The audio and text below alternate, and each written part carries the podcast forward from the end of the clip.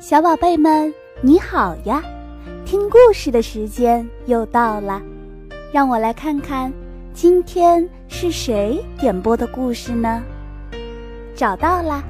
今天的故事是由湖北省咸宁市机关幼儿园的金石开小朋友点播的，他点播的是一个很有名的成语故事——刻舟求剑。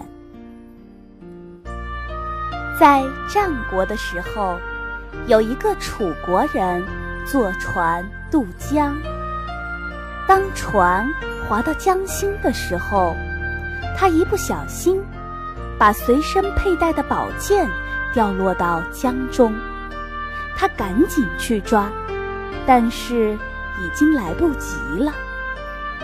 同船的人都感到非常的遗憾，可是那个楚国人却似乎并没有那么着急。只见他掏出一把刀子，在他刚才掉剑的地方刻了个记号。大家都不理解为什么这样做，也不便去问他。船靠岸后。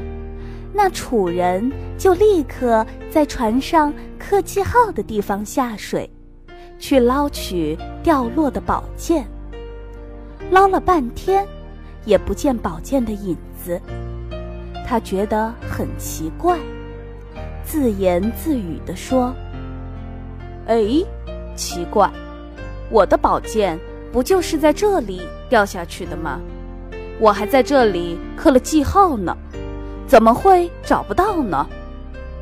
船上的人听了，纷纷大笑起来，说：“船一直在行走，而你的宝剑却在刚才的地方沉入水底了，是不会动的。